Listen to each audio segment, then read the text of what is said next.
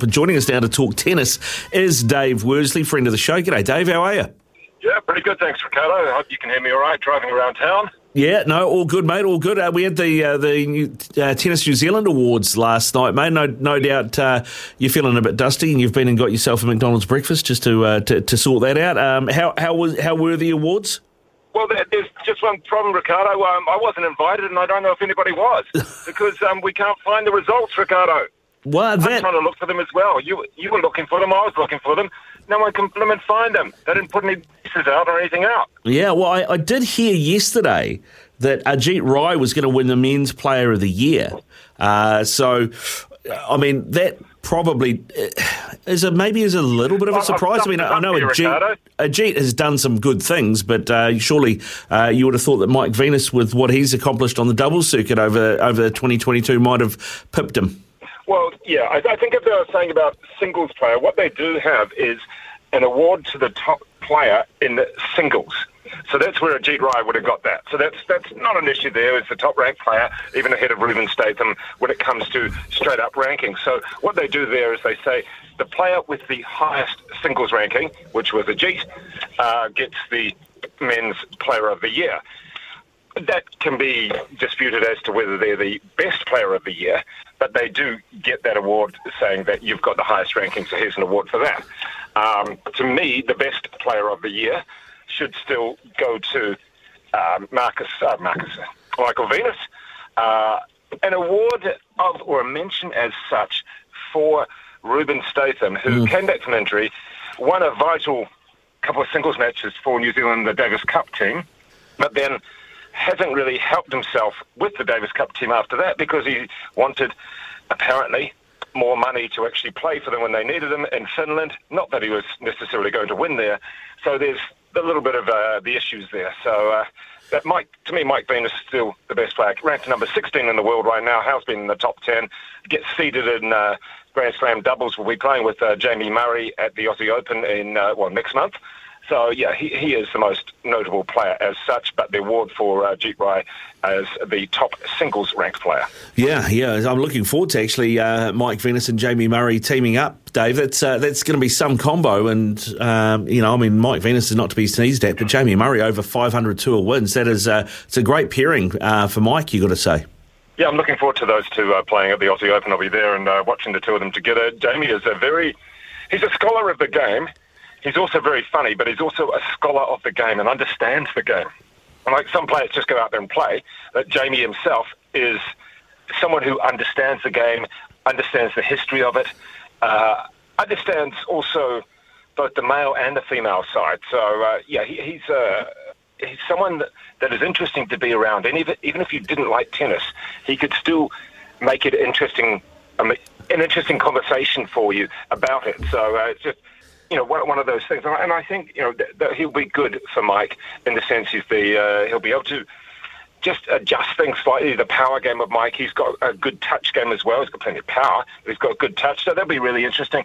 The thing that I'm um, interested about as well is Erin Routliffe, who to me should have been the uh, the female player of the year, albeit that, that, again her singles ranking wasn't the highest. That we really didn't have anybody with a top singles ranking.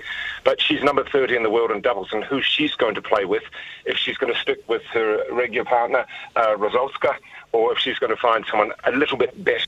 Because when she did, when she played with Pegula, they won a top tournament or made it through the final. So I'd like to see her play with uh, someone perhaps a little bit better.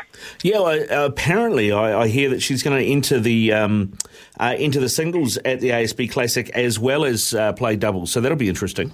Yeah, she's the, the thing is she just hasn't played enough singles. She's playing in the, um, the uh, the futures tournament in uh, the Bay of Plenty at the moment uh, today because she still has a singles ranking just to get a bit more match play. She's ranked about a thousand in the world, so she's not actually going to go that far. Uh, however, it does keep her active and keep her fit. Uh, you know, when you're 30 in the world and finally doing well in doubles, you know, making the, uh, you know, doing well, making it past the quarterfinals at a Grand Slam. You know, you're, you're, you're winning matches at Grand Slams, you're winning WTA titles in doubles and your ranking in singles is 1,000, well, what are you going to do? It, it, makes sense financially to stick with the doubles rather than spend so much time playing, grinding out the qualifying, grinding out, you know, heck tournaments somewhere around the world. You might as well go and play Indian Wells instead in doubles. Yeah. So, I mean, yeah, go and play a couple of rounds of singles, see how you go, and if something clicks and you suddenly do something fantastic, give it a go. But her future is in doubles. She did very well uh, in 2022 and, and won a bit of money finally she's earning money. How cool is that? She can actually travel business class every now and then for someone who's six foot two. It's quite handy. Yeah, it would be very handy, very handy. Hey, uh, we should talk, you know, we were talking the ITF uh, tournaments. We had one in Wellington last week that Ajit Rai uh, won in three sets over Daisuke Sumizawa. Um, Ajit is our number one ranked men's player, as we, we talked about. He's obviously done well here in this ITF tournament. He's playing, I know, in the one in Tauranga, which is on this week as well. Um, just how good is Ajit and how far do you think he can go? Well, he's ranked about 500 at the moment. Um, he needed to win a uh, ITF title. He finally managed to get into a uh, challenger tournament, which is really important because challenger tournaments are so much stronger, step up. And that's the sort of thing that he, he needed to actually do. Is you know, all great grinding away, and you know, seriously, some of the places that he's played in. Um, you wouldn't want to send your dead cat to, sort of stuff. Um, you know, Wellington, fine, but some of the other places are, yeah, you want to play in challenger tournaments. You can actually almost make a living even at the lower challenger tournaments uh, you know, you win a couple rounds, you you actually get a little bit of money. Whereas if you for winning the futures tournament in Wellington, I think he would have got about oh, maybe two thousand dollars, if that. Um, so you know, you you play futures to get out of them. So well done on winning that futures title. And uh, by the way, Vivian Yang, the 17 uh, year old lefty from Auckland, she won the women's title over uh, was it Jade Otway. Uh, so you know, there's uh, there's a little bit of talent coming through. But the, but the thing is, you need to have these futures tournaments to actually start players. Uh, and that's really important. All the players like uh, Jack Loutit, he's only uh, 17 or just turning 18, the top junior player. He's already got ATP ranking points because of playing these sort of tournaments and doing well also overseas. But for Ajit, he's finally, I think he's becoming himself. Now, this is going to sound really bad, and I'll get hassles from the family about it, but he needed to play as him as an adult as him. Uh, his father was always involved in um, travelling with him and all that sort of thing. And he's got to get to a stage where he plays for him and he plays as someone else coaching him. You've got to get to that stage. Even though that Djokovic had to get to that stage for a while, who has always had the family, but he had to become an adult and actually take care of himself. And that goes with a lot of players, particularly on the WTA. So I believe that Ajit's managed to actually take authority of his game and take authority of him. And we've started to see that happen. It started to work a little bit, he started to actually play a lot better. At the moment, around about 500. I can see him getting to 300.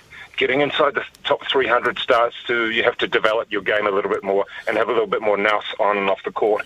Let's see if he can do that. He's old enough now. I think he's, uh, what is he, 23 or thereabouts, or close enough.